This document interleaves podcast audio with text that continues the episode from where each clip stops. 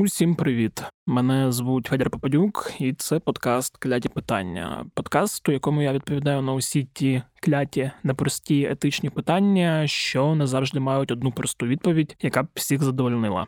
Цей епізод стосуватиметься закону 8271 про посилення відповідальності для військових, який викликав певний резонанс у суспільстві. Петиція, проти якого набрала на сайті президента більше 30 тисяч голосів, і який просить підписати головнокомандувач збройних сил України Валерій Залужний. Ось, до речі, цитата з його звернення щодо цього закону.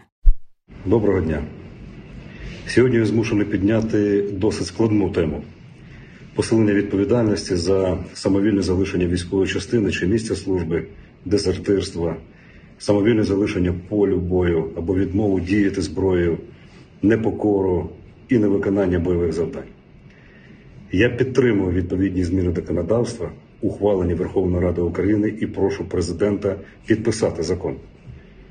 Моя думка чітко віддзеркалює позицію командирів угруповання командирів військових частин, які вимагали системного вирішення цього комплексу питань. Армія тримається на дисципліні.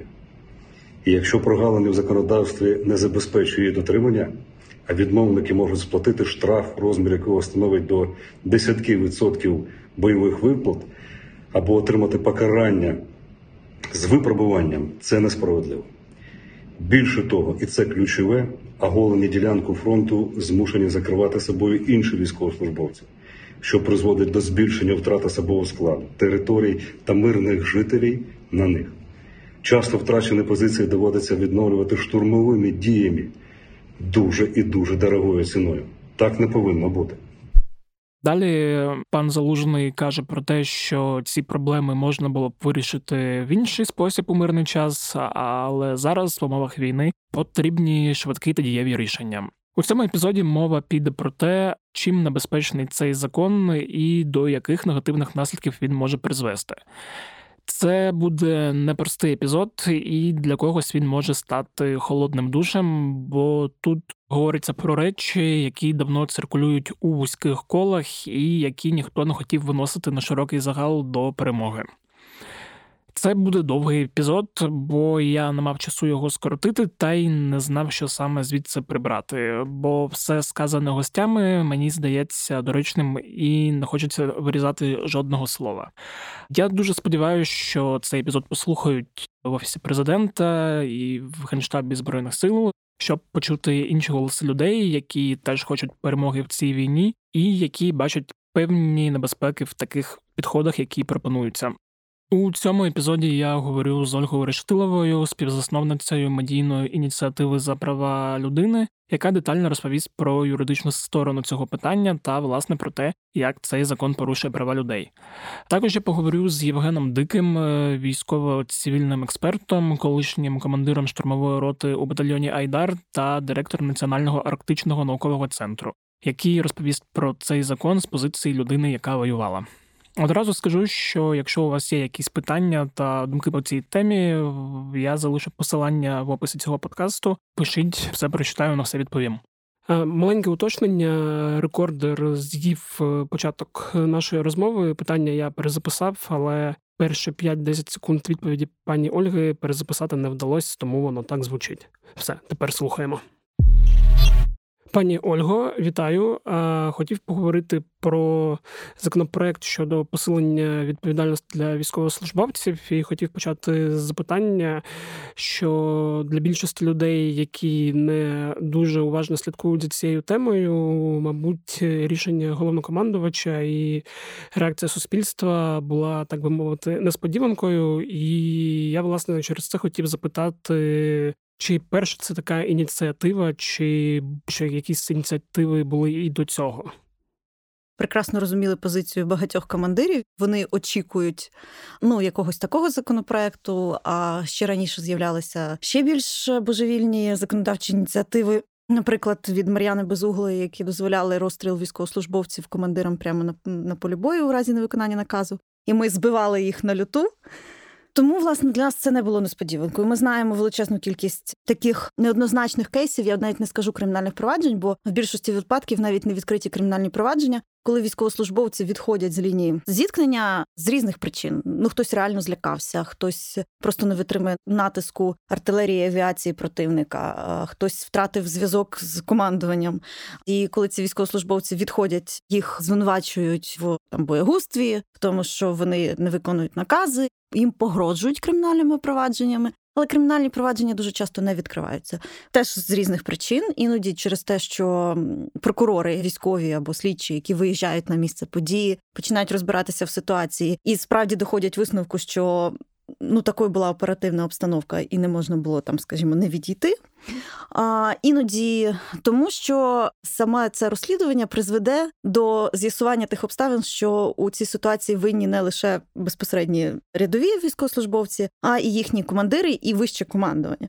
Наприклад, я була влітку в Бахмуті в СІЗО. Куди звозили таких військовослужбовців? Це був якраз дуже активний період боїв за Лисичанськ, Бахмут. Ой, перепрошую, Сєвєродонецьк. Так, тих, хто з певних причин залишав позиції, їх звозили в це Бахмутське СІЗО.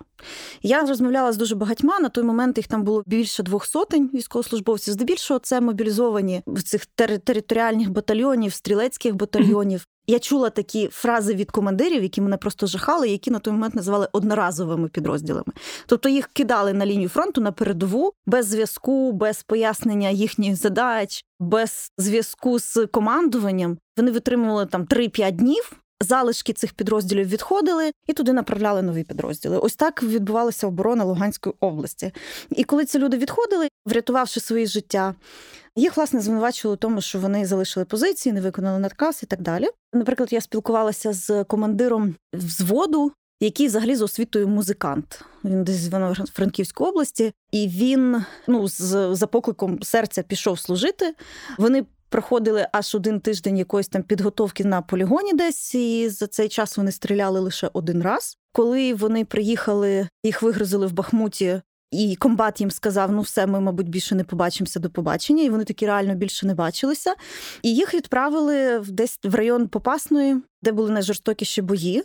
Вони приїхали на КСП батальйону. Їм сказали зайняти ось такі-то позиції. Коли вони спитали з нами, хтось піде зі старших, їм сказали ні, ви самі. Їм не пояснили нічого. Коли вони прийшли на позиції, у них не було зв'язку навіть з КСП. І, власне, вони там витримали п'ять днів. В перший день цей командир взводу побачив, прямо у нього на очах вбили його товариша. Власне, зі взводу там їх лишилося щось 9 людей.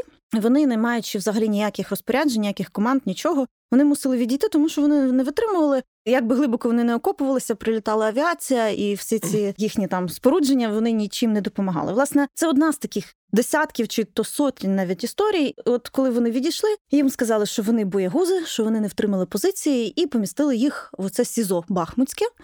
Таких історій багато було, і ми з ними тоді говорили про те, що давайте складемо списки, хто готовий продовжувати служити і воювати, а хто. Ну, не згоден, не хоче. Зрозумів, що це не його там різні бувають обставини. І тоді будемо по кожному окремому списку розбиратися. І вони почали такі складати списки. Десь більшість з них вони готові були продовжувати службу за умови, що їх переведуть в інший підрозділ, тому що вони втратили довіру до командування. І власне ці списки ми почали складати. Я тоді зв'язалася з генералом Ніколіком, який на той момент командував тим напрямком. Він дуже скептично до цього поставився. Сказав, що якщо вони один раз відійшли, вони відійдуть і вдруге. Але я все таки його переконувала, що дайте нам можливість, і ми покажемо, що перевівши цих людей в інші підрозділи, ми дамо їм можливість себе реабілітувати. Він погодився, але на превеликий жаль, поки я доїхала до Києва, в це СІЗО прилетіла ракета шість військовослужбовців загинуло, а інші були розпорошені, десь розвезені по різних там містах, і ми втратили з багатьма з ними зв'язок. Тому, на превеликий жаль, е, не вдалося реалізувати цю ідею, але я тоді зрозуміла взагалі підходи. Та? Тобто до цих людей, які там в СІЗО знаходилися тижнями, до них час від часу приїжджали полковники, якісь там з морально-психологічного забезпечення, командири, там ще якісь, і вони їх питали: ну що ви надумали? Ті кажуть, ну нічого ми не надумали. Ну подумайте ще. Тобто їх туди поміщали подумати. Кримінальні провадження по них не відкривали. І це зрозуміло, тому що така кількість навіть проваджень вона настільки перевантажить слідчі органи, а потім судову систему, що ну це просто ні, ніяка судово правоохоронна система не витримає. Це по-перше. По-друге, а якщо вже розбиратися у цих провадженнях, то невідомо на які результати можна вийти. І це теж небезпека цього закону, і про це я написала: що якщо ви справді хочете кримінальних проваджень, і якщо ви справді хочете посилення відповідальності, то тоді нам доведеться захищати цих військовослужбовців для того, щоб довести, хто реально відповідальний за цю ситуацію. Так, я не виключаю, що в окремих випадках винні конкретні військовослужбовці, які просто не захотіли виконувати наказ. Але по тому, що ми бачимо по десятках тих кейсів, з якими ми працюємо, здебільшого це все таки відповідальність вищестоящих командирів. Ну і це логічно, тому що армія це вертикальна відповідальність, і чим вищий командир, тим більше в нього відповідальності. Рядовий практично ні за що не внесе відповідальності, і згідно з структурою армії, згідно зі статутами, згідно з нашим законодавством. І якщо у нього немає відповідного озброєння, якщо в нього немає зв'язку зі своїм командиром, якщо він не знає, що йому робити, це все відповідальність його командирів. І перекладати відповідальність на рядових військовослужбовців ну це дуже погана ідея. Ну і власне, коли ми говоримо про цей законопроект, то це знаєте така боротьба з наслідками, а не з причинами, тому що причини насправді лежать набагато глибше, і про них ми вже говорили вісім років до того. Давайте взагалі коротко проговоримо про те, що в цьому законопроекті, які норми він запроваджує, і ну щоб люди розуміли, що там є, і потім поговоримо про те, що з цим законопроектом не так чи так. Ну фактично, цей законопроект позбавляє військовослужбовця права на справедливий суд. І це є порушенням не лише прав конкретних військовослужбовців, це в принципі порушення стандартів правосуддя конституційних прав громадян України, тому що кожен має право на справедливий суд і кожен має право на захист. В даному випадку по низці статей кримінального кодексу, які передбачають військові злочини, це невиконання наказу, самовільне залишення військової частини, так СЗЧ, так зване, і дезертирство. Тобто там є позиція, якщо не помиляюсь, п'ять статей про військові злочини, у яких тепер не передбачено винесення вироку нижче санкції які передбачають ці статті. Відтак суд не може розглядати пом'якшуючі обставини у цих ситуаціях. А якраз то в цих ситуаціях дуже часто є пом'якшуючі обставини. Але от таким чином цей законопроект забороняє їх розглядати.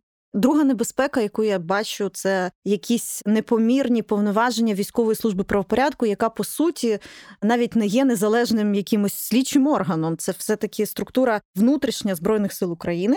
І, наприклад, згідно з цим законопроектом, представники військової служби правопорядку можуть на власний розсуд, на власне око оцінити, чи людина там, наприклад, перебуває під наркотичним чи алкогольним сп'янінням, чи ні, без проведення будь-яких судово-медичних експертиз, в принципі, огляду там медиків і так далі. Тобто прийшли військовослужбовці, умовно кажучи, в розташування частини.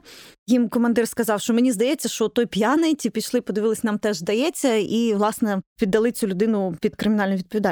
Це дуже небезпечна історія тому що ми бачили неодноразово, коли руками ВСП зводилися рахунки з якимись військовослужбовцями, коли ВСП в принципі працювали на показники, а не на виявлення реальних обставин, коли представники ВСП демонстрували свою некомпетентність і низькі професійні якості, тому це дуже небезпечна історія. Без наявності кваліфікованої військової поліції взагалі надавати якісь повноваження додаткові ВСП це не найкраща ідея, я би сказала.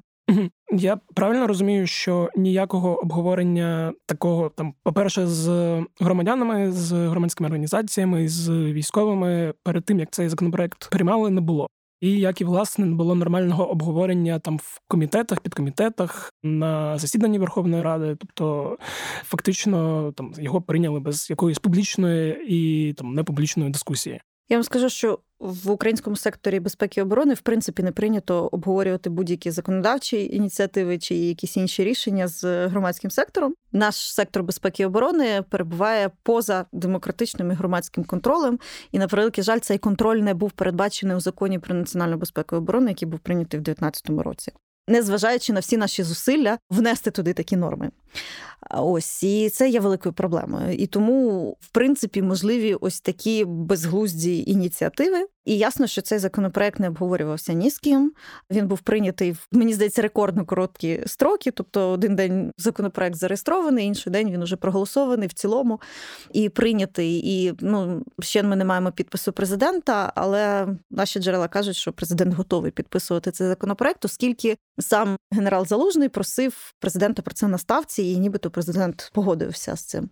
Тобто Взагалі про те, щоб обговорювати якісь проблеми, які існують в збройних силах чи в інших воєнізованих формуваннях, їх ж у нас не тільки збройні сили, так не прийнято, немає такої практики, і вважається, що Наприклад, там цивільні заважають своїм контролем збройним силам, тому що збройні сили це така закрита структура, що цивільні не професійні.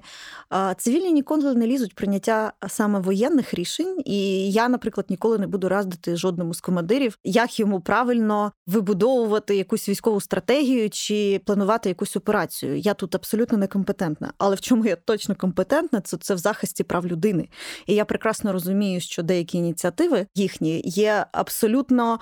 Ну, власне, неприпустимими з точки зору конвенції прав людини, з точки зору міжнародних правових стандартів. І я розумію, що ці деякі рішення, які будуть прийняті внаслідок цього закону, тепер уже не законопроекту, так вони потім потраплять, наприклад, в Європейський суд з прав людини, і будуть справи аля військовослужбовець такий, то там я не знаю про Прокопенко проти держави Україна. І ми, як платники податків, потім будемо платити зі своєї кишені компенсації цим військовослужбовцям. Це суто з таких меркантильних міркувань. Я вже не кажу про наш моральний обов'язок перед цими людьми, які пішли нас захищати добровільно. Вони не втекли від мобілізації, вони не купували собі довідки. А ми знаємо, що така можливість є на превеликий ну, жаль. Ну, навіть чули, скільки то воно коштує. Абсолютно, і вони добровільно пішли нас е, захищати. А зараз, замість того, щоб бути їм вдячними, замість того, щоб забезпечити їм нормальні умови служби і власне повагу до їхньої гідності, ми навпаки робимо з них злочинців уже апріорі.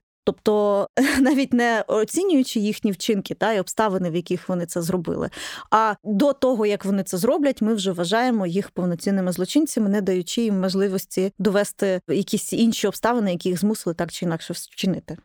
У мене попередній епізод виходив, е, який стосувався теми законопроекту 5655, і коли до мене приходила редакторка руху чесно Ірина Федорів, ми там перед ним записувати обговорювали. І цей законопроект, і вона коли я запитав її, що це ж типу генштаб був ініціатором цього законопроекту. Вона сказала таку цікаву річ, яка мені запам'яталася, що пацієнт приходить до доктора і просить там щось зробити, там полікувати, і там доктор вирішує, як саме. І тут просто коли генштаб прийшов до депутатів, щоб вони прийняли цей законопроект, вони мали замість того, щоб просто що принесли та й проголосувати, якось розробити певні механізми, як би це було краще з врахуванням там всіх стейкхолдерів, з врахуванням позиції військовослужбовців, тобто так, щоб всі зацікавлені сторони були ну задоволені, і, врешті-решт, там генштаб, як і ви сказали, і, там ну зрозуміло, вони не є законотворцями, вони не все це чудово розуміють, і депутати мали б там якось вибудувати такий механізм юридичний, щоб він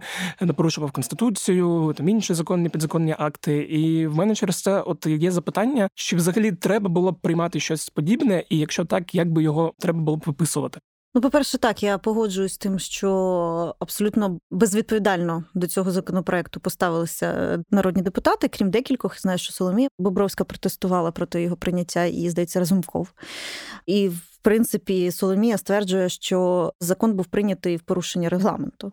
Але тут питання в тому, взагалі, для чого нам цей законопроект? Чому не вистачає там тих статей, які є в кримінальному кодексі для регулювання проблеми? Тобто, це фактично тиск і залякування військовослужбовців, які абсолютно буде не діяти.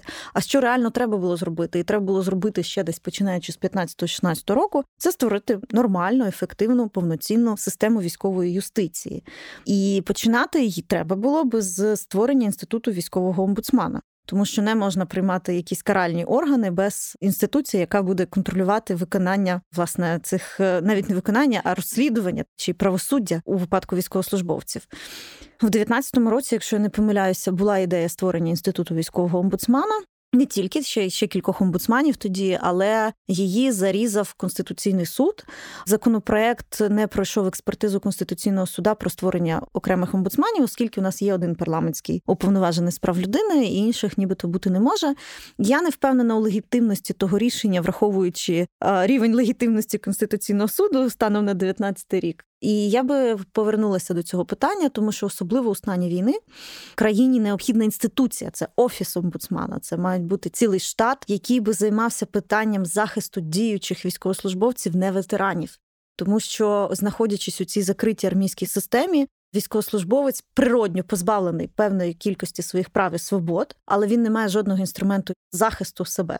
Плюс ми все-таки маємо цей радянський спадок радянської армії, коли військовослужбовець є рабом свого командира, і в принципі поняття поваги до гідності військовослужбовця відсутні в армії. Плюс я би сказала, що нам доведеться рано чи пізно захищати і командувачів, генералів, командирів бригад у зв'язку з там з певними рішеннями, які вони приймали. І це теж дуже важливо пам'ятати їм, тому що їх теж треба буде рано чи пізно захищати.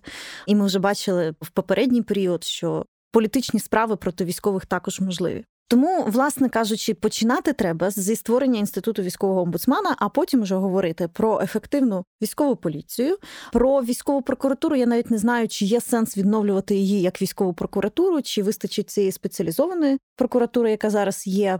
Говорять про військові суди. Це теж дуже дискусійне питання, чи потрібні нам військові судді, чи ні, і де їх зараз брати, і хто їх буде навчати. Дуже складне питання, на яке у нас в принципі був проміжок часу для того, щоб вирішити ці всі історії. Але на жаль, ні попередня влада, ні попередній президент з його командою, ні теперішні не приділяли цьому достатньо уваги, слухали як завжди там кількох генералів, і на тому все. А армія і весь сектор безпеки і оборони вони дуже зацікавлені у тому, щоб не було такої системи, тому що це дозволяє їм часом діяти абсолютно безконтрольно. Ну, власне, з цього треба було починати. І над цим повинен був би працювати комітет безпеки і оборони, замість того, щоб просто за мовчазною згодою приймати бездумні ініціативи. Уже після того, як цей закон був прийнятий, я написала перший свій пост про нього ще до звернення залужного. До мене в коментарі прийшов Давид Арахамія, ми знайомі там ще з 2014 року, який пояснив, що це було прохання власне військових прийняти цей закон, і ми прийняли з ідеєю, що потім ми будемо контролювати виконання, типу, щоб не було зловживань. Це неможливо проконтролювати, тому що їх будуть тисячі цих кримінальних проваджень. Там уже в коментарях ми дійшли згоди, що потрібно провести спеціальне слухання Комітету безпеки і оборони Верховної Ради, на якому ми плануємо, по-перше, показати на прикладах кількох кейсів, що мається на увазі, коли ми говоримо про те, що відповідальність несуть командири, а не рядові військовослужбовці. А по-друге, ми хочемо говорити про те, що справді потрібно створювати інститут військового омбудсмана. І справді, якщо ми вже говоримо про посилення ролі ВСП, то його треба трансформувати у військову поліцію і зовсім за іншими принципами створювати цей орган. Таке запитання. Я так розумію, ви часто і багато спілкуєтесь із військовими, і з командирами. Чи відомо ну, станом на зараз, що вони всі взагалі про це думають? Тому я розумію, що не дуже добре оце узагальнення, але все ж таки цікаво, взагалі, який розподіл думок всередині там і як простих е, рядових, як командирів. Може, ви знаєте щось про те, як думають генерали, і чи всі генерали підтримують це рішення, чи може є такі, хто не підтримує? Ви знаєте, після 24 лютого я свідомо дистанціювалася від спілкування з багатьма офіцерами, тому що е, ну, по перше, я бачила деякі випадки. Коли і це природньо, тобто я їх не звинувачую цьому, але коли у людей просто в головах нівелювалася цінність людського життя, та бачили випадки, коли люди, яких я нібито поважала як офіцерів, називали солдатів м'ясом. Там бачила ну все це війна. Тобто війна трансформує людей, і особисто я дуже боюсь цієї трансформації, і через те я максимально дистанціююся навіть від людей, з якими певний період товаришувала, тому що я дуже боюсь втратити цю людяність, я боюсь бути необ'єктивною. Та? А, Тому що вони там собі думають, не знаю. Вони зі мною думками не діляться. Але я знаю їхню позицію, ну, наприклад, деяких командирів бригади, і я бачила, наприклад, повідомлення, які вони розсилали по бригаді до цього, що через деякі там боягузів ми втратили позиції, і ну тобто вони вже наперед накидували на тих, хто відходив з позиції. Пробували таким чином. Я бачила, наприклад, лист одного з командирів бригад територіальної оборони до громади з якої походили ці військовослужбовці, які відступили з якихось там позицій. І це такий лист, який був написаний в дуже художньому стилі про те, що в такий критичний для країни момент вони проявили щось там малодушність, і от все таке, такий лист ганьби, я би сказала. І я ще кажу, що нам треба ще в кожному селі повісити дошки ганьби, і, можливо, серп і молот зверху, щоб повністю повернутися до практик радянського союзу. Тобто вони пробували різні способи, як вплинути на цих військовослужбовців, окрім єдиновірних способів, окрім прояву а, лідерських якостей командирів. Окрім застосування морально-психологічного забезпечення у тому вигляді, у якому воно повинно бути, окрім роботи над мотивацією бійців, окрім налагодження зв'язку, зв'язку з сусідніми підрозділами, пояснення взагалі задач цим військовослужбовцям і так далі. Тобто вони борються з наслідками замість того, щоб боротися з причинами. Я про це вже багато разів казала. Ну, військові вони в принципі схильні до простих рішень, і їм здається, що ось це рішення воно просте і ефективне. А вони не думають на крок вперед, до чого це призведе. Та вони не думають, що це створить внутрішні конфлікти в підрозділах, що це завантажить судово правоохоронну систему, що це може викликати цілі соціальні бунти, тому що в місцях, де у нас компактно проживають сім'ї підрозділів, які дуже сильно постраждали, які понесли величезні втрати на лінії зіткнення, ми бачимо дуже негативні соціальні настрої, і ми з усіх сил стримуємо сім'ї зниклих безвісти військовополонених для того, щоб вони не йшли на протести, тому що ми розуміємо, що в їхньому морально-психологічному стані їх дуже легко використати в ворожому та і ПСО. Але коли на них ще більше посилиться тиск і посилиться тиск на їхніх різних, ми можемо не стримати цих людей. І це дуже небезпечна історія, тому що нам зараз тільки не вистачало якихось масових протестів в країні. Ну, яких, як я розумію, і добиваються росіяни. Так, і тобто ця ініціатива це власне гра на руку ворогу, тому що вона розколює суспільство, тому що вона створює внутрішній конфлікт у збройних силах. Вона створює розкол між рядовими військовослужбовцями, нижчим офіцерським складом і командуванням. Замість того, щоб навпаки формувати атмосферу довіри, вона посилює ось ці претензії від військовослужбовців до своїх командирів. Ну це дуже насправді небезпечна штука. Ми підриваємо таким чином взагалі мотивацію українського війська. І я не знаю, наслідки можуть бути катастрофічні. Тому мені би хотілося подивитися в очі тим, хто писав цей законопроект, і мене дуже правда дуже дивує позиція командування. Ну я думаю, що це не один залужний. Там їх ціла група. Шаптала представляв цей законопроект в Верховній Раді. А, І ну е, для мене дико, коли люди з одного боку приймають ну такі стратегічні рішення, планують операції, якими захоплюється весь світ. А з іншого боку, вони просто просувають якісь абсолютно недалекоглядні і шкідливі ініціативи, не розуміючи наслідків. Очевидно, та вони хороші експерти у військовій справі, але дуже погані експерти в плані роботи з людьми і в якихось соціальних ініціативах. Ну і а тим більше в законотворчості. Тому, власне, це той випадок, коли їм варто послухати українське суспільство, український громадський сектор і експертне середовище. Я так е, розумію, що для багатьох, хто нас слухає, взагалі, і все, про що ми говоримо, буде трошки, так би мовити, сумним шоком, бо є розуміння того, що частина суспільства живе у цій уяві героїзації збройних сил України і ну не розуміє масштабу всіх проблем. В принципі, я коли схожі історії там чув чи чую, воно дуже важко їх сприймати, і там треба було кілька ітерацій, щоб ну зрозуміти, що реальність не така, як яку ми звикли приймати. Плюс цей теж історія, яка там розповідалась про те, що всі проблеми ми будемо вирішувати після перемоги. Я так розумію, це перший раз. От і, коли я неодноразово читав, що багато тих, хто не хотів коментувати якісь провальні речі, от саме з в контексті цього законопроекту вирішили ну, сказати, що Типу, відкладати не можна, що мовчання буде гірше, ніж е, немовчання. І от останнє таке ну запитання. Я ж правильно розумію, що це не загальна на всю армію практика, і що є якісь інші історії. Бо ну хочеться е, чи ні? Я навіть не знаю, як правильно сформулювати. А, Так, ви підняли тут цілу низку проблем. Я почну з останньої. Так, правда, є дуже хороші приклади, і я бачила випадки, коли у одного командира військовослужбовець був боягузом і ні на що не здатним. А у іншого цей самий ж військовослужбовець творив дива військової справи і був одним з найкращих, наймотивованіших.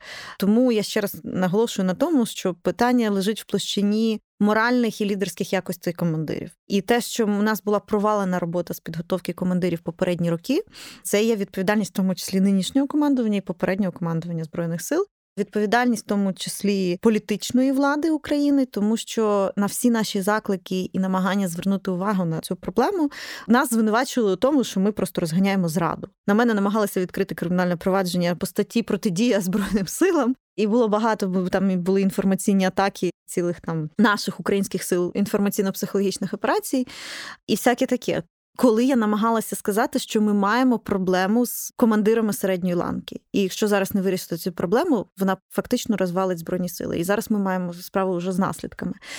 Це перше питання. Друге питання, яке ви підняли, це ось ця самоцензура. І я написала про те, що я з 24 лютого перебувала у режимі самоцензури стосовно ситуації в армії. Тому що дуже важливо час, як всі кажуть, так, да. тому що дуже важливо було та щоб армія залишалась залишався авторитет. Але я впевнена, що авторитет армії як такої він залишиться, тому що він здобутий кров'ю тих військовослужбовців, які поклали своє життя або здоров'я за нашу свободу. І так є, звичайно, заслуга командування, її ніхто не заперечує. Але без тих військовослужбовців, яких вони зараз масово звинувачують у боягустві, у якомусь там некомпетентності, не було би цих перемог, які вони вже отримали.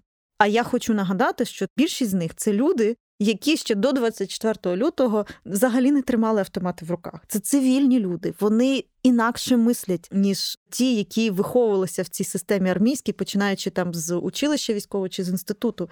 Це люди з цивільного життя, які звикли до відносної свободи, які звикли відповідати за себе і приймати самі рішення у своєму цивільному житті. Тому і командирам кадровим військовим треба трохи переналаштуватися і зрозуміти, що вони мають справу не з вимуштрованими солдатами, вони мають справу з цивільними людьми з іншим типом мислення. І третє питання, яке мені здається надзвичайно важливим, це створення кумирів під час активної фази бойових дій. Я про це написала і отримала там цілу тону хейту. Коли у залужного був день народження, всі почали постити там фоточки, вітання і все таке. Я написала, що створення кумирів з військовослужбовців в час бойових дій це надзвичайно небезпечна історія, тому що ми ж не знаємо всіх обставин. І потім дуже боляче розбивати цей міф. Я не кажу, що залужний не повинен бути для нас взірцем, і це дуже правильно, тому що на його авторитеті тримаються всі збройні сили. Але не потрібно створювати для себе ідоли, тому що військові такі самі люди, і вони так само можуть помилятися, і вони так само можуть приймати якісь неправильні рішення або не хотіти чути того, що суперечить їхнім уявленням, і все це нормально. Все це нормально, і вся ця дискусія теж нормальна в нормальній демократичній країні в Росії я такої дискусії собі не уявляю. Так? Ось тому це дуже добре, що так сталося. Це про позитивний момент цього законопроекту. Я сподіваюся, дуже що він таки не буде підписаний, хоча е, шансів дуже мало. Але позитивний момент цього законопроекту це те, що ми почали говорити про проблеми. І е, від того ми не станемо слабшими. Та від цих дискусій ми станемо тільки сильнішими. Ми зможемо вирішувати ці проблеми, діагностувавши їх, і ми зможемо далі. Спокійніше про них говорити. Просто це тривалий час, та за багато місяців. Це перша така історія, коли проблеми в збройних силах і в інших воєнізованих формуваннях не забуваємо, та що ще воює Нацгвардія, прикордонники. Коли ці проблеми вийшли на поверхню, і та для великої частини суспільства, яка не дотична до того, що відбувається, Хоча мені здається, мені здається, що до ситуації на фронті зараз дотичні всі, але як виявилось, все таки є якісь бульбашки, до яких не доходить інформація, що мене. Це здивувало. Але оцей перший шок він пройде. І я думаю, що з часом ми станемо спокійніше говорити про те, що відбувається. Ми налагодимо якісь канали для діалогів, тому що зараз, наприклад, ну у мене особисто немає каналів. Я написала залужному про те, що це погана ідея. Я не знаю, хто вам про це радить, але давайте трохи пригальмуємо. Він прочитав, але не відповів.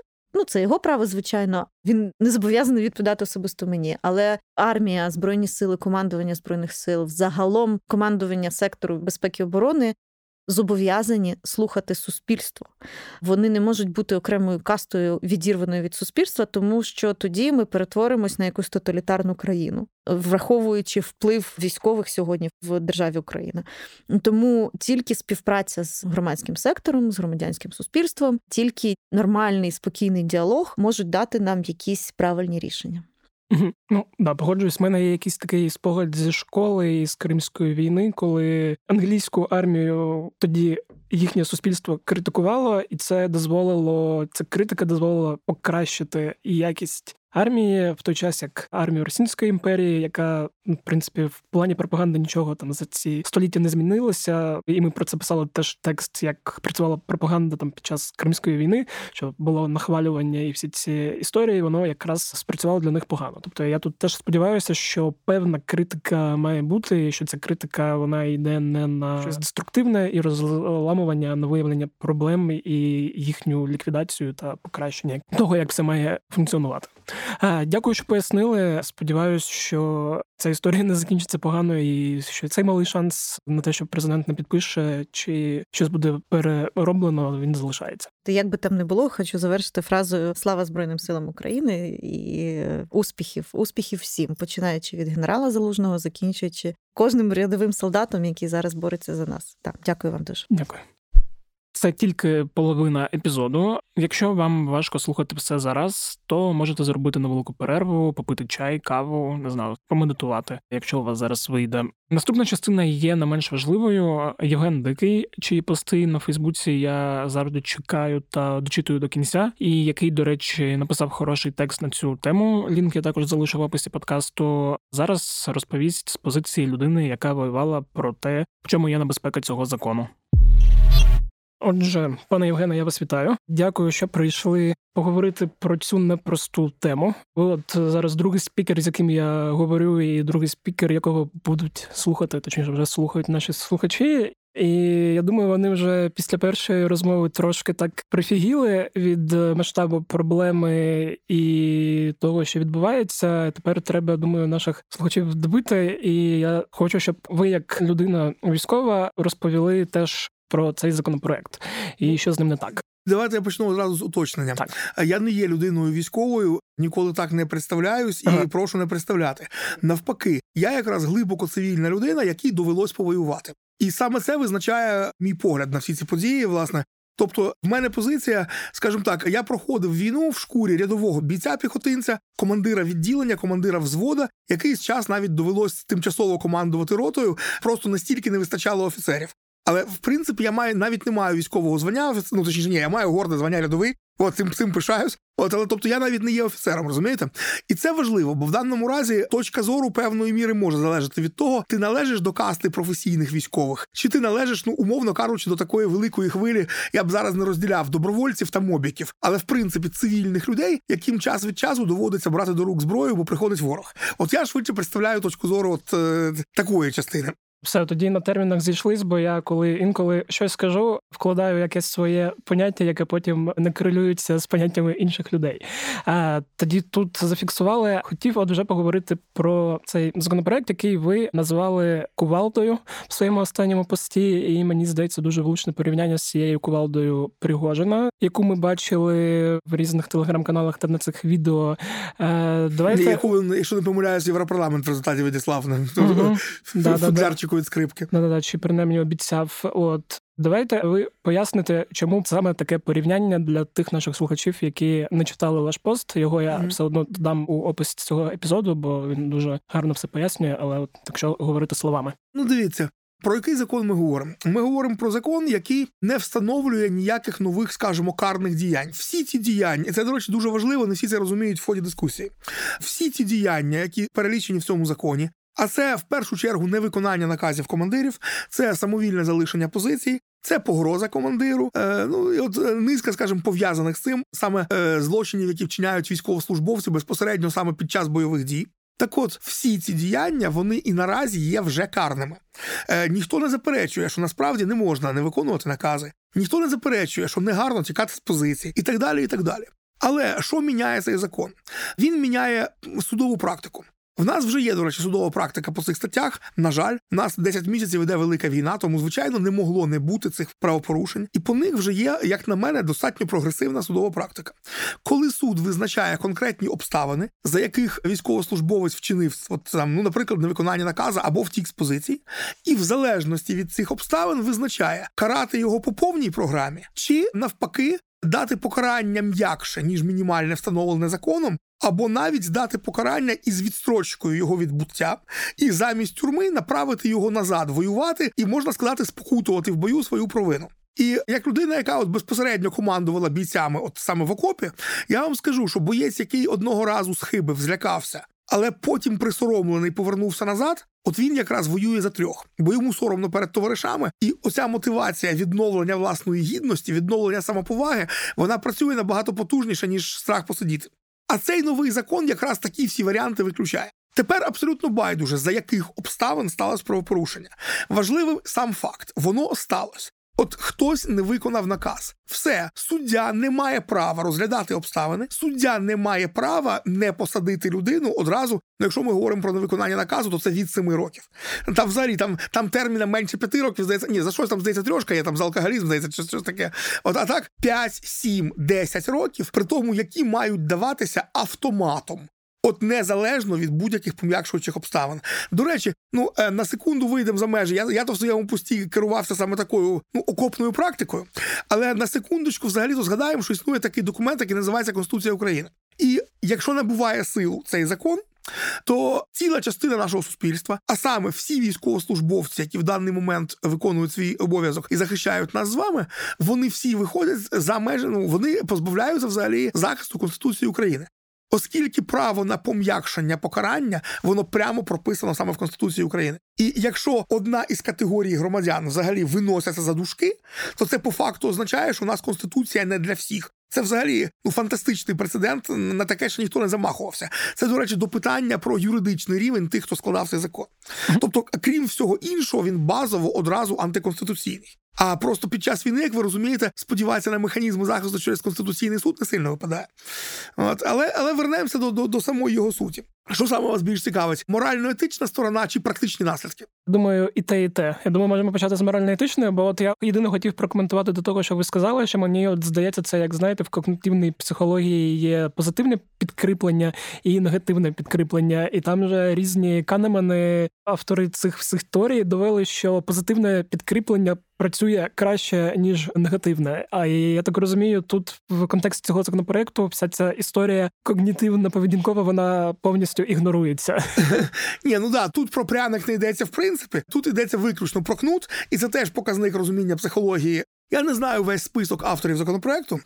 От, але я готовий от посперечатися, що жоден з них не був саме в шкурі рядового солдата на бойових. Я не кажу, що вони там ніколи в армії не служили. Але я готовий посперечатися, що саме учасників бойових дій не в генеральських чи полковничих званнях, а саме рядовими, молодшими лейтенантами, сержантами серед авторів законопроекту точно нема. Бо тоді б вони все ж таки трошки інакше уявляли собі психологію рядового бійця.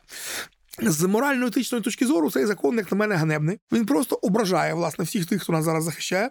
І по суті, цей закон виходить із презумпції, що наш боєць не мотивований. Що наш боєць пішов воювати тільки того, що його зловив військомат і вручив йому повістку. Десь у клубі. От і тепер йому ззаду потрібний такий собі заградотряд, який от ну в даному разі, слава Богу, хоча б не у вигляді там постріла в спину, але у вигляді там десятирічного тюремного терміна. А без цього він воювати не буде і вперед не піде. Чесно кажучи, ну я б ще якось зрозумів, якби цей закон прийняли з переляку в перший день війни. Ну, в там в страха великі очі, всяке буває. Але пропонувати такий закон на 10-му місяці достатньо поки що для нас переможної війни. Це якось взагалі нелогічно, це неетично, це елементарна неповага до всіх тих, хто ці 10 місяців витягнув і взагалі то поки що перемагає.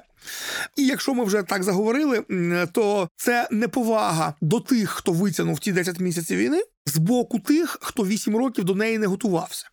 І, власне, чиї проколи довелось закривати саме неймовірним героїзмом рядових бійців. От Це що стосується, скажімо, е, морально-етичної сторони. Що стосується сторони практичної, нормальному бойовому командиру цей закон не потрібний. Нормальному бойовому командиру, скажімо, зрозуміло, що мотивувати бійців треба інакше. І мотивує бійців, зокрема, особистий приклад. От ті командири, які самі ходять на бойові разом з своїми бійцями, вони не будуть їм розповідати, що іди за мною або отримаєш 10 років. Такий командир просто повертається і йде вперед. І вкрай рідко бійцям, скажімо, ну за унікальних обставин бійці не підуть слідом за ним. А от коли ти сидиш в кращому разі на батальйонному ППД, пункті постійної дислокації, да, це теж фронт. Туди теж арта літає, але це не те саме, що ти штурмувати ворожі траншеї.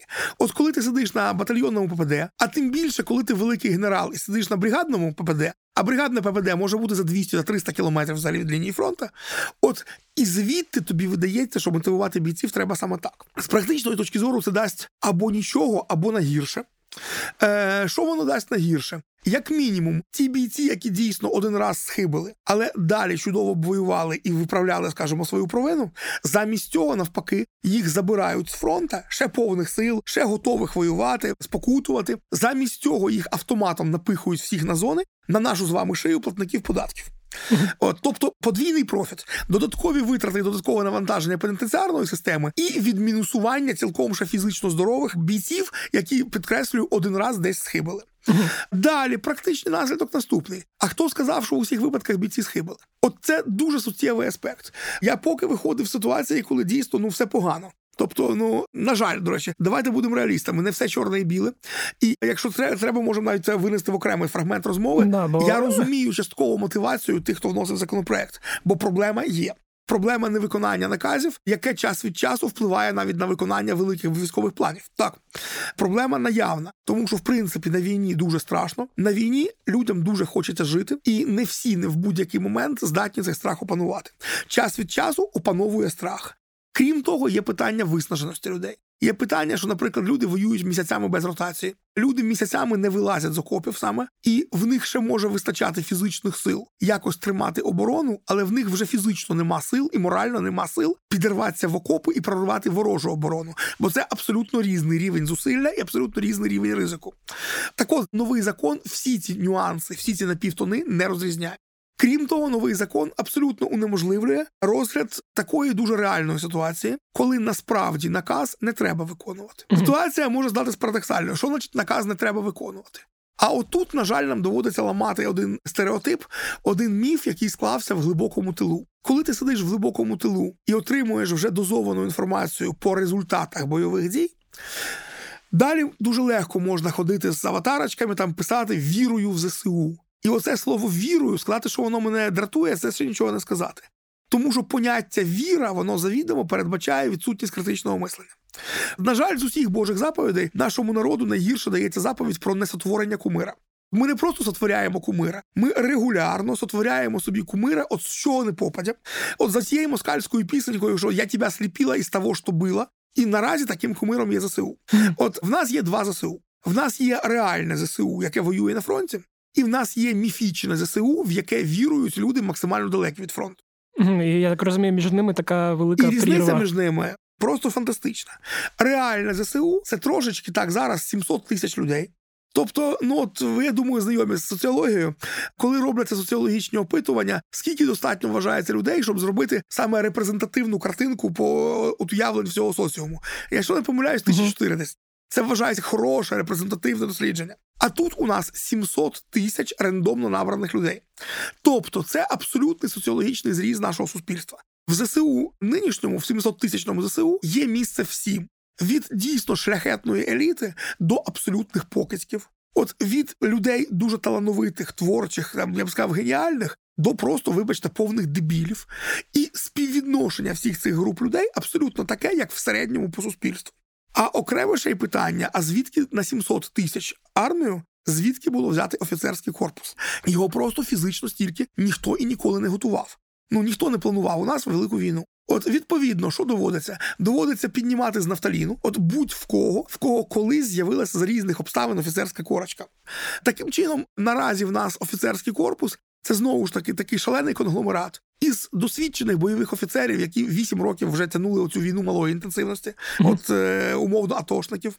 Із е, недосвідчених, але тих, що за ці 10 місяців набули чималий досвід, але які виявились базово до цього придатними, які стали дійсно лідерами, моральними командирами. І, до речі, більшість таких людей це так звані піджаки. От якщо вам знайомий цей термін, тобто це цивільні люди, які просто закінчили військові кафедри і є офіцерами запаса. От е, з точки зору кадрових офіцерів їх називають піджаками. І наразі, власне, якщо взяти навіть статистично, то ЗСУ зразка 22-го року вона тримається в першу чергу саме на таких піджаках. Що я так розумію, вони закінчили реально, бо я знаю, що велика кількість людей, які просто ходять на кафедру для галочки, чи ходили там. Так до речі, багато з тих, що ходили для галочки, а їм зараз довелося стати абсолютно реальними офіцерами, і хтось з цією задачею впорався насправді.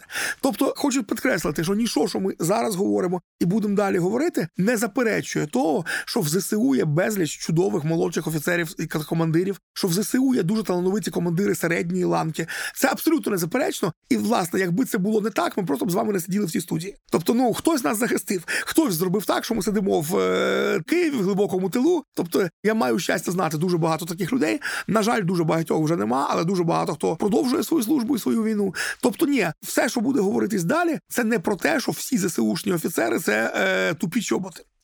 Але якщо ми вже говоримо про реальне ЗСУ, а не про міфічне ЗСУ для глибокого тилу, то на превеликий жаль, от так само, як в ньому є безліч бойових героїчних командирів, так само в ньому є безліч того, що називається, от саме я б навіть сказав не чоботи, а саме російські сапаї. Тому що вони всі якраз вихованці отої е, радянської радянської орківської, я б сказав, школи, угу. і в них да можливо для когось це буде відкриттям. Але для багатьох українських офіцерів вони можуть бути патріотами нашої країни. Але їхнє бачення солдата і молодшого підлеглого офіцера нічим не відрізняється від бачення генерала Суровікіна. От вони з тої ж Суровікінської школи, для них так само солдат це м'ясо, це розходний матеріал. Офіцер молодший за нього по званню, я начальник, ти дурак. Будь-який наказ має виконуватися без жодних заперечень, не залежить, а його реально виконати чи ні. А деяких наслідків це призведе. І отут виникає конфлікт, коли з'являється отакий от витягнутий з нафталіна е- генералісімус, блин. І до речі, щоб ви розуміли, я особисто знаю людей на посадах комбатів, ну то що півбіди, я особисто знаю людей на посадах комбригів, які до цього жодного дня ніде не воювали. Але в них просто військові звання відповідні, полковничі, от з офіцерів запасу, і тому їх виймали одразу вже на посади комбригів. Uh-huh. Ну як ви думаєте, людина, яка жодного дня взагалі не от не була в жодному бою? Як ви думаєте, ця людина всі накази віддаватиме компетентно? Я думаю, ні, навіть якщо от. вона не дивилася військові фільми і не грала в військові ігри. Ні, якісь. ну може в ігри вони чи грали вони в танчики, якось не запитував, чесно кажучи. Ну, але World of Tanks в комп'ютері, і коли на тебе реально їде 72 російська, ну це як кажуть, в Одесі дві большої різниці. Повірте, порівнював. Так от, власне, виникає часто конфлікт, коли згори є отаке нафтолінове чудо, яке звідки з запасу витягнули, а внизу є, наприклад, сержант, тобто навіть не офіцер, але який вісім років в АТО провоював. Угу. І коли цей сержант чує абсолютно неадекватний наказ, який фактично примушує його повести підрозділ саме на вірну е, смерть без реального результата, що він робить? Та він посилає такого полковника, причому посилає дуже далеко. От і завдяки саме вмінню наших сержантів та молодших офіцерів час від часу отак послати наше начальство. В нас війна пішла далеко не по такому провальному сценарію, як могла би бути. В нас дуже багато що, особливо на першому етапі війни, відігравалось саме ініціативою знизу і з самого низу. І насправді я б сказав, що на сьогоднішній день більш-менш є баланс. Тобто неповна адекватність командного складу певною мірою якраз компенсується тим, що досвідчені бійці і командири дозволяють собі певний рівень самостійності і за потреби просто ігнорують найбільш, скажімо, неадекватні накази. А оцей закон тепер ставить їх під дуже складним вибором. Uh-huh. От е, якщо поки що, ну от послав генерала, який віддав. До речі, е, от е, мені не треба далеко ходити. Моя особиста практика 2014 року. Я в званні рядового, але на позиції на той момент командира взводу, здається, відповідав за евакуацію двох наших важких поранених. Е, Їм лишалося жити десь година. Да, і генерал відмовлявся прислати за ними вертушку. Бо заради двох ризикувати вертушкою, то що прямим текстом сказав, та було там чоловік 10. От ну і мені довелось знайти по рації такі слова для цього генерала. Настільки поверхів і з такими поясненнями, що з ним далі буде, що як не дивно, вертушка прийшла. Mm-hmm. Це, мабуть, найкраще, що я зробив за ту війну 14-го року. Я я точно знаю, що двоє пацанів живі тільки того, що я рядовий, не побоявся обматюкати генерала і пояснити, що я з ним зроблю, якщо вийду живий з цієї горівки. От так, от по новому закону я б за це отримав 10 років. От розумію, це я навів таку напівкомічну ситуацію, а насправді є значно серйозніші ситуації. От коли тобі тупо командують загробити твоє відділення, наприклад. І наразі все ж таки будь-який адекватний командир пошле свого вишестоящого, а далі буде розбор польотів. І швидше за все, після цього розбора польота йому за це нічого не буде. Неофіційно буде визнано. Ну ладно, чувак, ти, мабуть, був правий. uh От іди служи далі. Або якщо він там при цьому перегнув палку, погрожував генералу, що він йому там що-небудь відірве, а знаєте, на війні лексика експресивна, ну догану за це отримує. Ну знімуть з нього там бойові за місяць. А тепер насправді він стоїть перед загрозою, що якщо він не виконає навіть абсолютно божевільний наказ, то в такому разі він одразу сідає і сідає надовго. Uh-huh. І знаєте, я не хотів цю тему піднімати, я це не написав в своєму блозі, але я вже потім на апострофі побачив, що це підняли інші, е, скажімо, колеги. Тому вже будемо говорити відверто. Як на те вже пішло, цей закон він створює, скажімо, нову небезпеку, якої до цього не було.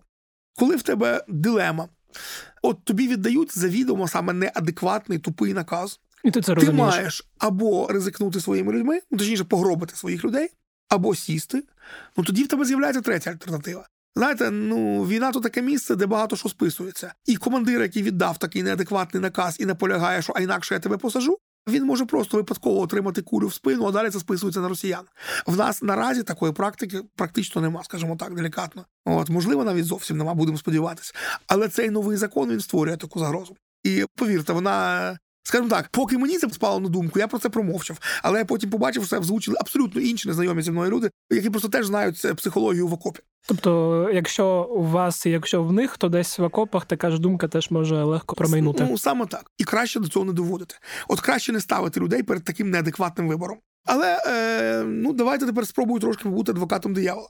Перше ніж ми перейдемо до цієї ролі Кіану Рівза, хотів запитати, я правильно розумію, що тут є дуже така серйозна асиметрія, коли ну командування, там вище командування, воно за там невиконання наказу чи там якогось поганого наказу взагалі ніякої відповідальності може не нести, і вся відповідальність падає на рядових, і от ну туди ближче. Саме так цей закон спрямований виключно згори вниз. В ньому взагалі ні слова немає, ну і немає насправді бути це про інше. Тобто, це закон саме про те, як внизу не виконують спущене згори. Це абсолютно не про відповідальність командування за неадекватні накази. А такої статті взагалі навіть нема. Угу. Хоча я так розумію, було б непогано, якби така стаття була. Я думаю, що можливо вона і з'явиться в якому в якійсь формі. Я все ж таки дуже сподіваюся, що після війни ми не поведемось на цю спокусу, що переможців не судять. Угу. Я дуже сподіваюся, що після війни да, перше ми маємо засудити військових злочинців, але потім мають дійти руки все ж таки до розбору польотів. А чому ми були такі не готові? А хто відповідає за оті проколи, власне, які стались, і як зробити так, щоб далі це не повторювалося? Я б дуже хотів, щоб ми все ж таки не впали в ейфорію переможців, а оцей розбор польотів таки зробили. Бо ми платимо за нашу перемогу страшну ціну, і вона могла б бути на порядки меншою, якби ми інакше до цього готувалися. Але поняття ми воно знаєте розмиває. Є абстрактні 40 мільйонів ми. А є абсолютно конкретні люди на конкретних посадах, які за цими посадами несуть певну відповідальність, і які власне мусили виконати певні речі, які не були виконаними.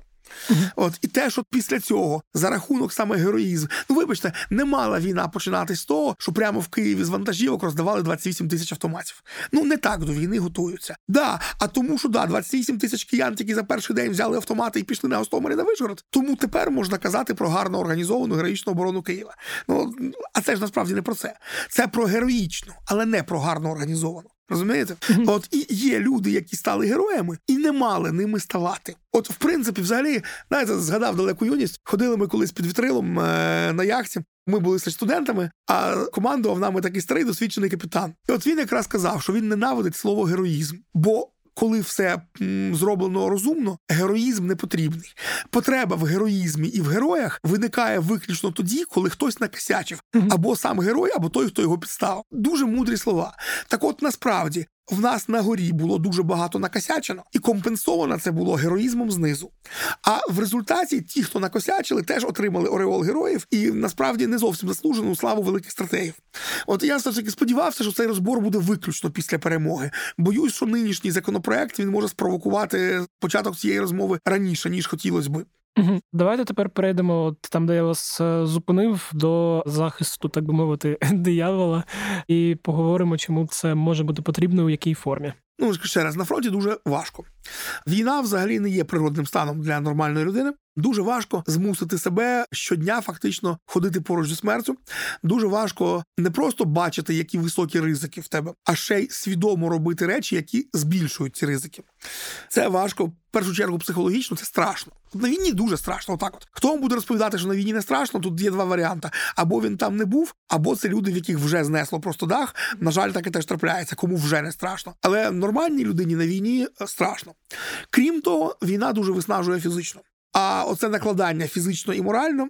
Тому в нас зараз воює величезна кількість втомлених, виснажених людей. Ну от вони вже хтось півроку, хтось 9 місяців, хтось 10 місяців щодня переламують себе щодня переламують свій страх, роблять цю свою роботу, але, вибачте, здоровішими від цього не стають і менш втомленими від цього не стають, а тільки навпаки. Це все накопичується, накопичується, накопичується. Ну і плюс і... погода, втома, вот. грязь, да, погода, холод. до речі, теж, до речі, фактор. І в підсумку в нас зростає відсоток невиконання наказів. В нас бувають випадки, реально абсолютно дуже прикрі випадки, саме залишення позицій, тоді, коли їх можна було спокійно утримати. От просто ламаються в якийсь момент люди, бо вони не залізні. І, на жаль, інколи це приводить до дуже серйозних наслідків. Наприклад, ми через це втратили Лисичанськ. Uh-huh. Лисичанськ можна було тримати ще місяця півтора. Але в Золотому та в Горському, назвемо своїми іменами, була втеча з позицій, і туди зайшли орки. Траса стала простріляною. Все Лисичанськ став непридатним для тривалої оборони, бо перебили комунікацію. Uh-huh. Ну знову ж таки, саме в такий спосіб орки зайшли в Бахмут. Да, там ідуть героїчні бої на вулицях міста. Але ж вони спершу йшли за містом. От і теж, в принципі, орки до міста зайшли. Там теж був випадок, коли, скажімо, хтось просто не витримав. Ну, знову ж таки, люди не залізні, не завжди навіть залишення позиції є злочином. Інколи просто дійсно ну не вистачає людей на це, і це треба розуміти. Чогось ніхто не вважає злочином, коли ламається машина. А коли ламається людина, це одразу злочин. Ну але буває те, що насправді можна було утриматися. Ще більше випадків інших. Ну, до речі, залишення позиції, до речі, не частий випадок, це хочу підкреслити. Але трапляється, а зате його наслідки бувають важкими. Uh-huh. Часто це приводить до смерті багатьох інших людей, які потім змушені навпаки назад відбивати ці позиції, а в наступі завжди втрачаєш набагато більше.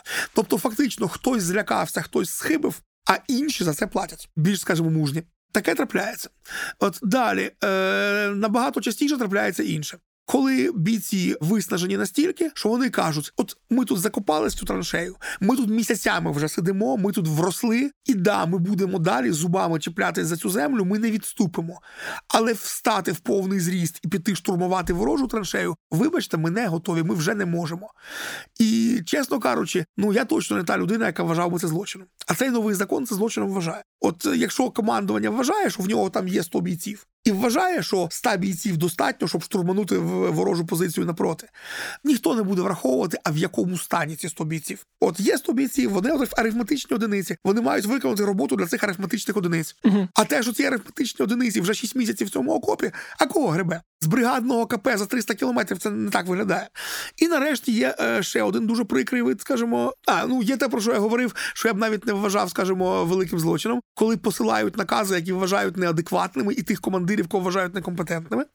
Ну і є ще одне. Ну знову ж таки, вже людська слабкість. Коли людей виводять на ротацію, ну будемо відверті, не 100% вертаються. uh От є достатньо помітний відсоток, який чіпляється, ну що називається зубами кігтями, знаходить будь-яку відмазку. Там кішка рожає, бабуся хворіє, там е, ой, щось з'їв сьогодні понос, а завтра вже нежить. Коротше, от чіпляються за будь-яку причину, щоб тільки не повертатися на ротацію.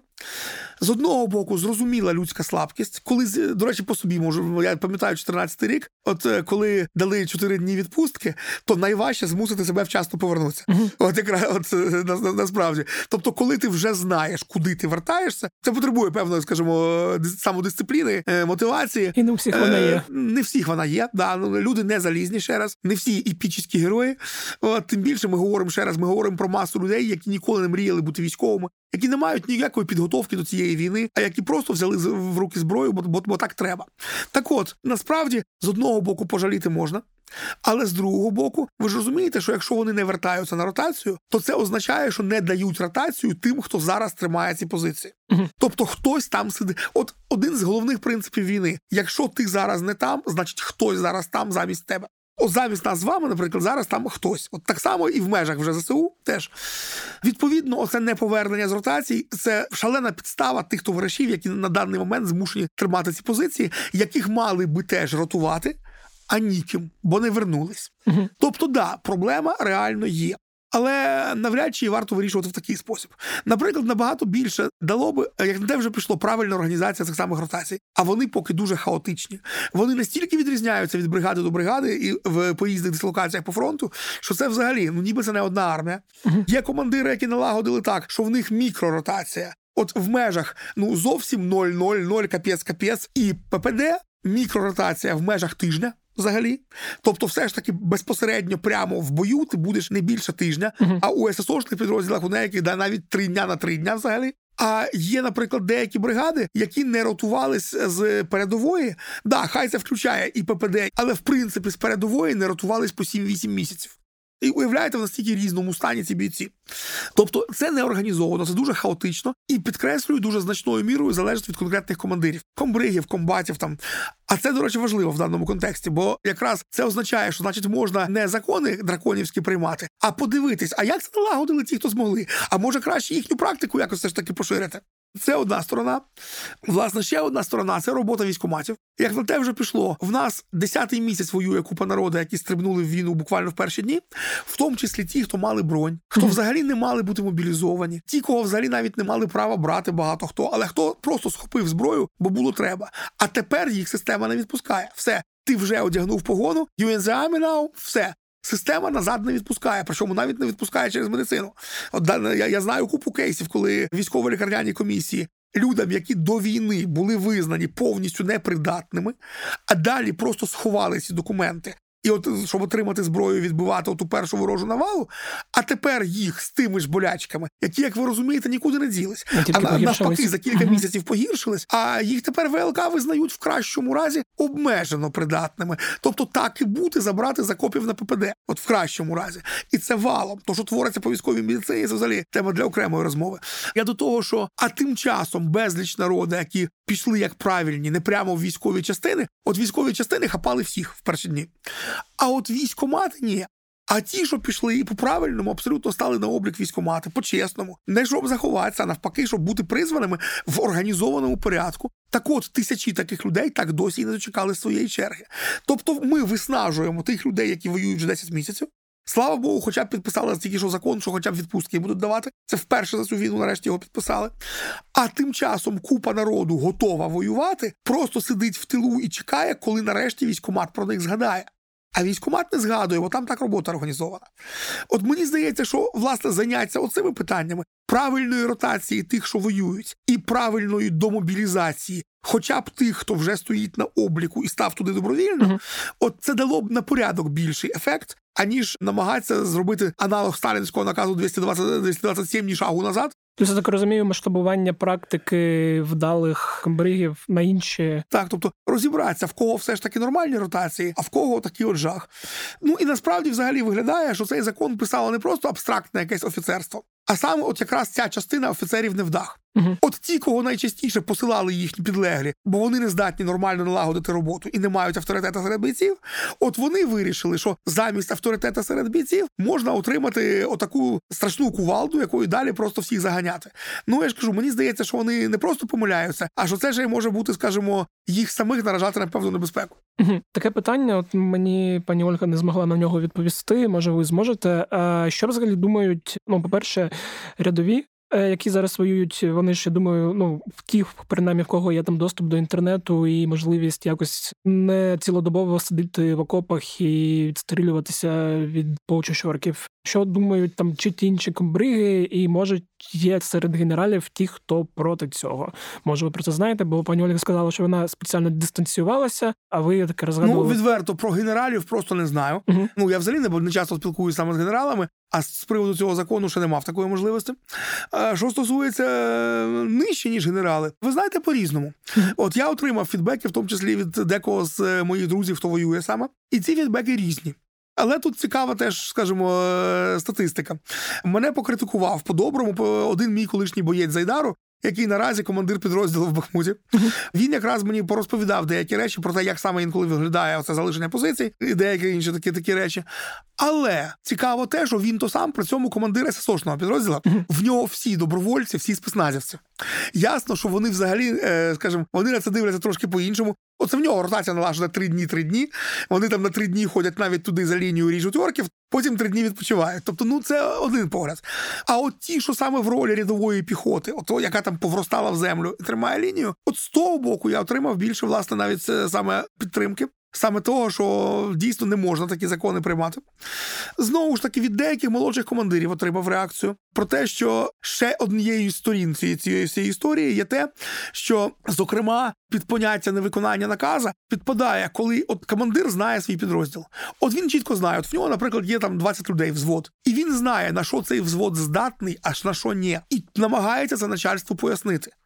А начальство каже: а нам похрен. От ти взвод, от в нас задача на взвод. І, грубо кажучи, взвод, наприклад, проти танкістів використовують як міньорів, там, а там взвод радістів тим часом використовують як штурмову піхоту і так далі. І так далі. І, на жаль, такого направо і наліво. Ну, тобто, те, що ви писали... тобто це не відмова від виконання наказа. Просто є підрозділи заточені на різне, і вони знають, що вони можуть зробити, що ні. І адекватні командири вони це розуміють. Вони намагаються користуватися, вибачте, мене викруткою для того, щоб викручувати, а молотком для того, щоб цвяхи заколочувати. А неадекватні командири для них є просто списковий склад. От є по списку взвод, є по списку рота. От тобі задача на взвод або на роту. І пофіг дим, що в тебе конкретно за люди, на що вони навчені, там в якому вони фізичному стані тощо. І оце, до речі, е, це саме молодші командири звернули мою увагу на отаку сторону проблеми, і відповідно вони категорично проти цього закону. Якщо поки все ж таки впертий, принаймні достатньо керівник підрозділа може чітко заявити: вибачте, але от конкретно цю задачу мій підрозділ виконати не може можемо перше, друге, третє, а оце четверте ну не наше зовсім. От і в принципі начальство переважно зараз змушене це проковтнути. А тепер такий керівник підрозділу просто сідає. І хотів додати про те, що ви писали теж в пості, коли умовні сили ССО теж використовують як не за призначенням. Не будемо під запис називати, але це на жаль абсолютно реальні кейси, які я добре знаю. Давайте останнє запитання, бо так mm-hmm. розумію, ті, хто нас будуть слухати, вони з кожною хвилиною будуть ставати сумнішими і сумнішими. Е, Як ви гадаєте, що треба зараз робити, і наскільки взагалі реальні шанси, що президент не підпише, і що може бути якась дискусія і перегляд тих чи інших положень цього законопроекту, чи взагалі скасування і ну, створення чогось ну, нового? Е, юридично лишився один механізм, Вєто? щоб це кувалда не запрацювала. Це президентське вето. І, власне, заради чого ми пишемо цей підказ, заради чого я писав свій пост на ФБ. Ще не пізно підписати відповідну петицію. Дається пізно, бо я дивився вчора, вона там вже недоступна до цих. А вже взяли на розгляд? Судячи з цього, да. Ну це може бути, тому що в принципі для того, щоб її взагалі взяли на розгляд, достатньо 25 тисяч. Там а 20, 25 тисяч набрали за першу добу. Але так чи інакше тоді розганяти в соцмережах, тобто не зраду, Боже збав. Ми зараз про це не говоримо. Ми говоримо про недолугий помилковий закон, який група генералів не більше того, не будемо казати слово ЗСУ. От не будемо казати, що закон від ЗСУ. Це закон від групи генералітета. А будь-яка група, в тому числі група генералів, може в чомусь помилятися. Просто навіть так зведемо. Там не будемо там когось там шельмувати. Є факт, є певна група, яка через своє специфічне, достатньо вузьке професійне бачення зробила помилковий законопроект. От я б коректно це так формулював. І цей законопроект, на жаль, був прийнятий радою поспішно, без дотримання належної процедури. Не було проміжку між першим другим читанням, саме під тиском, під авторитетом оцих генералів. Президент може застосувати вето, в такому разі законопроект повертається в раду, переопрацьовується в комітетах і цілком може бути навіть прийнятий, але з певними поправками, з певним балансуванням і врахуванням, скажімо, ну іншої точки зору і здорових інтересів. Тобто його можна повністю обнулити. А може генерали і доведуть, що деякі з цих норм дійсно вкрай необхідні, але хай вони це доводять, і ну як мінімум частина норм точно є неприйнятним. Тобто, як мінімум, він може бути сильно змінений. Ну а президенту я в даному разі не заздрю, от відверто його його фактично підставили. Він наразі на розтяжці. Я так розумію, що в офісі вже добре знають е, суспільну думку з цього приводу. Але з другого боку, ну уявіть собі, що ви цивільна особа, якій довелось стати верховним головнокомандуючим в часі війни. Вам буде легко йти всупереч думці ваших генералів. Я думаю, що ні, в тому то справа. Тому наразі я зараз Зеленському щиро не заздрю. Він дійсно перед важким вибором між, скажімо, точкою зору з окопа от тих людей, які реально захищають зараз нашу країну, але які дуже різні насправді, і яких не сильно чути в ставці, і точкою зору генералів, власне, яким він напряму віддає накази, і які кожного дня в ставці формують його точку зору. Це не простий вибір. Ну я все ж таки дуже сподіваюся, що він все ж таки піде на такий важкий насправді крок, як все ж таки пояснити генералам, чому він змушений завитувати їхній закон і попросити їх разом з депутатами ще раз попрацювати в комітеті. Да, ну і я сподіваюся, що якщо там хтось побачить з офісу президента публікацію на українській правді з цим подкастом, то може включе поставить Володимиру Олександровичу. Якщо часу небагато, можна на швидкості півтора чи два, щоб ну я не думаю, що в нього є час на підкасти, але я думаю, що може якусь стислу вижимочку да, на стола да. покладуть. Да, я думаю, ми ще й розшифруємо, щоб точно було менше роботи. А дякую вам, що все розповіли, пояснили. Дуже було цікаво вас слухати, і сподіваюся, що ну щось позитивне з цієї історії в кінці кінців вийде.